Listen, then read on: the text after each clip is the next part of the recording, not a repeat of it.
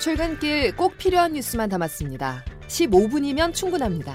CBS 김덕기의 아침 뉴스가 전해드리는 뉴스 속속.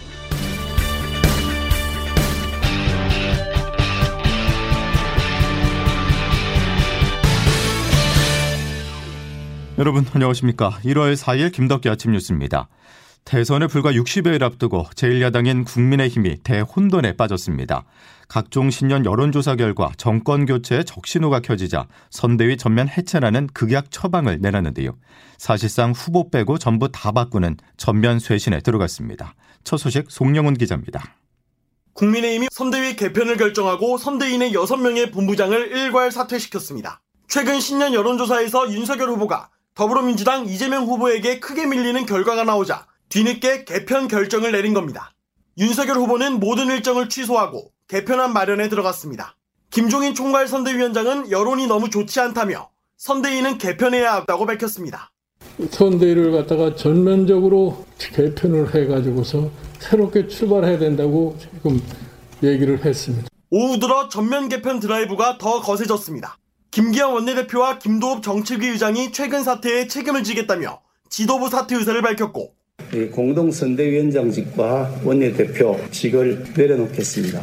무한한 책임을 지고 정책위 의장직도 어, 내려놓고자 이어 국민의힘 선대위는 상임선대위원장, 공동선대위원장을 비롯해 김한길 새시대 준비위원장까지 모두가 후보에게 일괄 사의를 표명했습니다. 급락하는 지지율에 떠밀리듯 선대위 전면 개편을 천명했지만 혼란이 수습되기까지는 시간이 걸릴 것으로 보입니다. CBS 뉴스 송영원입니다. 선대위 완전 해체와 원내 지도부 총사퇴도 부족했을까요? 김종인 위원장이 윤석열 후보를 향해서 해준 대로만 연기해달라고 주문했습니다. 이 말은 여러 논란을 낳았지만 결국 김종인 위원장이 주도권을 잡고 대선을 이끌겠다는 뜻이란 해석입니다. 계속해서 조태임 기자가 보도합니다. 얼마 전까지만 해도 선거를 두 달 앞두고 인적 쇄신은 없다고 밝혔던 김종일 총괄선대위원장이 선대위 전면 쇄신이라는 칼을 빼는 데는 최근에 지지율 급락이 큰 영향을 줬습니다. 김 위원장은 선대위 개편을 얘기하면서 윤석열 후보를 향해서는 작심한 듯 태도 변화를 주문했습니다. 총괄 선대위원장이 아니라 비서실장의 노릇을 할 테니 후보도 태도를 바꿔서 우리가 해준 대로만 연기만 좀 해달라. 김 위원장이 선대위를 총괄 지휘하는 것에 그치지 않고 참모 역할까지 하며 윤 후보의 메시지를 직접 관리하겠다고 밝힌 겁니다. 향후 선대위 개편 과정에서도 김 위원장이 주도권을 확실히 잡겠다는 뜻도 읽힙니다. 그제 윤 후보가 자영업자 소상공인 정책을 내놓으면서 내용을 제대로 숙지하지도 못한 채 버벅거리는 모습을 보인 것이 선대위 쇄신의 결정적인 원인으로 꼽힙니다. 대출 상환 금액에서 50% 그죠? 다, 다 하는 건 아니잖아. 우리가 아까 50이라고 얘기했는데. 이딴 메시지 혼선의 실언 논란 등으로 김 위원장이 윤 후보 메시지를 직접 관리하겠다는 극약 처방을 내놓은 것인데 당장 여야를 막론하고 아바타 정치, 허수아비 정치란 비판과 함께 상황 정치 논란이 일고 있습니다. CBS 뉴스 조태임입니다. 전해드린 것처럼 야당이 큰 혼란을 겪고 있는 사이 민주당 이재명 후보는 정책 선점에 주력하고 있습니다. 부동산 세제 개편을 발표한 데 이어서 이번에는 전국민 재난지원금을 다시 언급했는데요. 민주당 의원 80여 명은 100조 원 추경을 촉구하기도 했습니다. 보도에 고무성 기자입니다.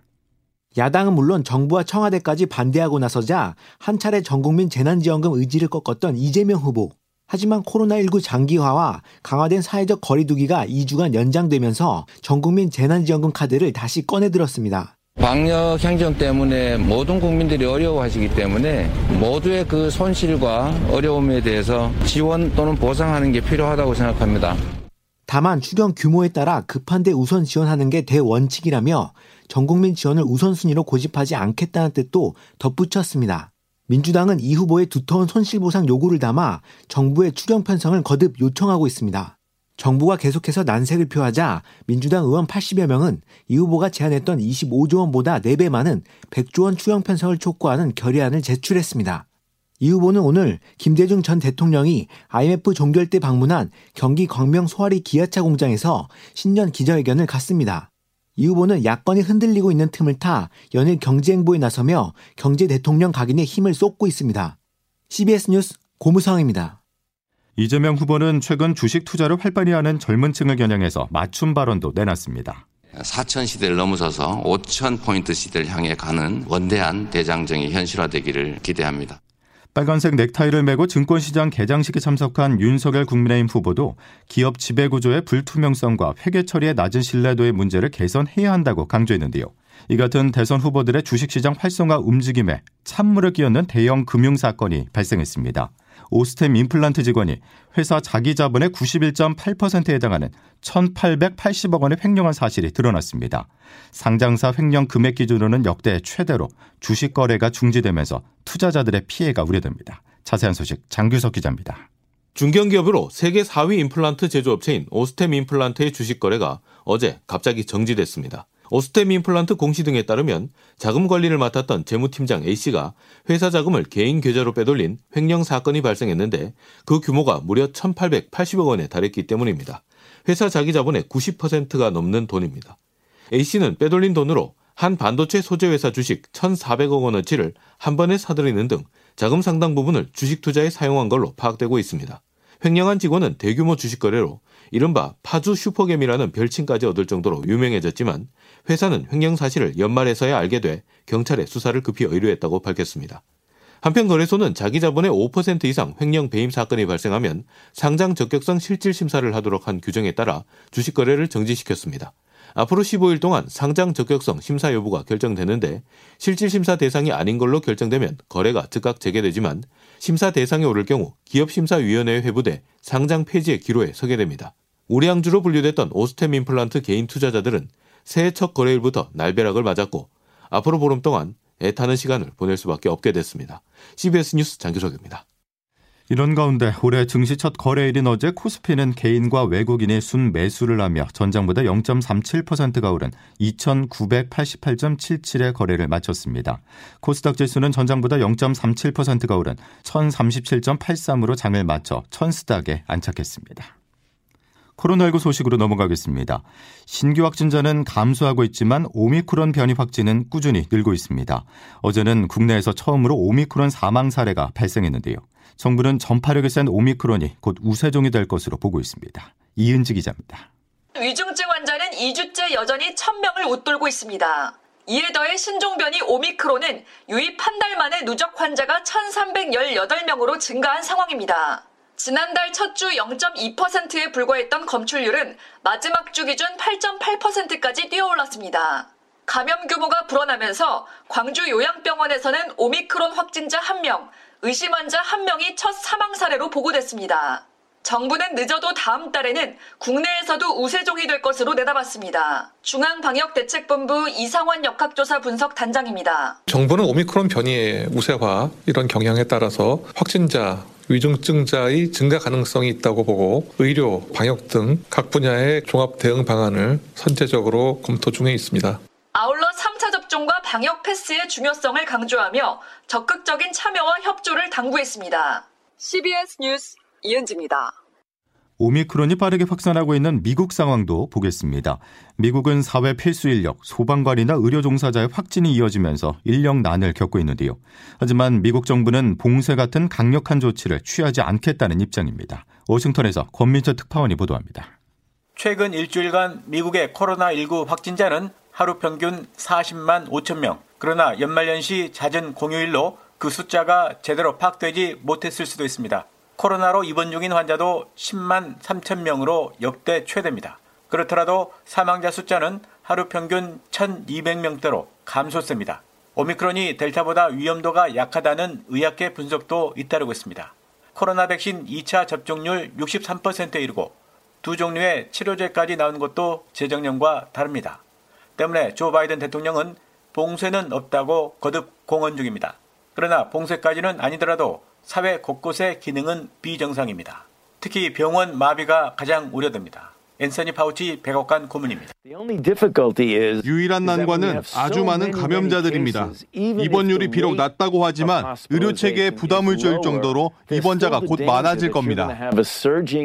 병원 외에 학교나 경찰서, 소방서 같은 공공기관, 또 항공사 같은 교통기관도 마찬가지입니다. 그곳 종사자들 확진자가 늘어나면 그 기관 운영도 파행이 불가피합니다. 미국이 재작년과 같은 공포감에 휩싸인 것은 아닙니다. 그렇다고 새해 새 출발을 위한 여건이 조성된 것도 더더욱 아닙니다. 워싱턴에서 CBS 뉴스 권민철입니다. 미국에서 발생하는 일이 국내에서 일어나지 않기 위해서 정부가 꺼내든 방역 조치 중 하나가 방역 패스 적용 확대입니다. 다음 주부터는 음식점과 영화관은 물론이고 설 명절을 앞두고 백화점과 대형 마트 출입도 제한될 예정인데요. 시민들의 생각은 어떨지 백담 기자가 거리로 나가봤습니다. 지난 7월 얀센을 맞고 최근까지 부스터샷을 맞지 않았던 김영철 씨는 어제부터 백신 패스에 6개월 유효 기간이 적용된다는 소식에 지난 주말 급히 백신을 맞았습니다. 마트나 백화점도 그렇고 영화관도 그렇고 원활한 사회생활을 하려면은 백신이 필수 불가결한 거니까. 어제부터 접종 완료 증명서에 유효 기간을 6개월 두고 해당 기간 내에 부스터샷을 접종하지 않은 시민들은 미접종자와 마찬가지로 영화관과 음식점 등 다중이용 시설에 입장할 수 없게 됐습니다. 방역 패스 첫날 송파구 대형마트 앞에서 만난 시민들은 방역을 위해서는 부스터샷 접종이 필수라는 의견과 다중이용 시설을 이용 못하게 하는 것은 기본권 침해라는 목소리가 부딪혔습니다. 직장인 최성경 씨와 마천동에 거주하는 김소연 씨입니다. 빨리 이제 코로나가 이제 종식돼야 되기 때문에 당국이 이렇게 요청을 하면 협조를 좀 해야 되는 거 아닌가라는. 친구는 임신 중인데 되게 걱정되잖아요 태아한테 근데 그 정부도 이렇게 딱히 부작용에 대해서 대처도 안 해주고 그냥 무조건 맞으라 그러고 CBS 뉴스 백담입니다. 김덕기 아침 뉴스 여러분 함께하고 계십니다. 이제 기상청 연결하겠습니다. 김수진 기상 리포터 전해주시죠. 네, 오늘 아침에도 옷차림 따뜻하게 하시는 것이 좋겠는데요. 어제보다 기온이 좀 더 올랐지만 찬바람이 불고 있어서 체감 기온은 좀 더 심하게 느껴지고 있습니다.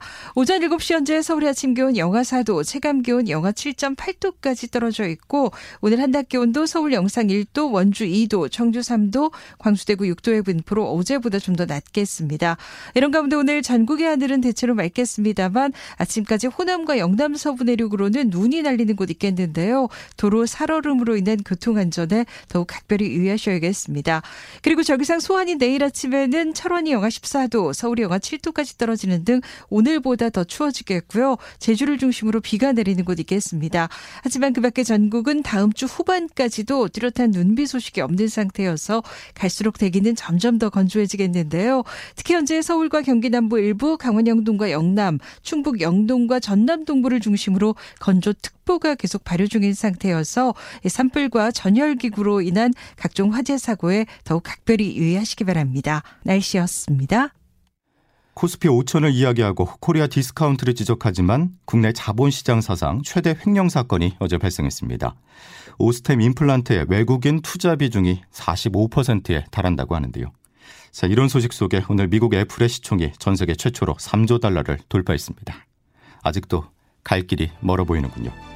자, 화요일 김덕기 아침 뉴스는 여기까지입니다. 내일 다시 뵙겠습니다. 고맙습니다.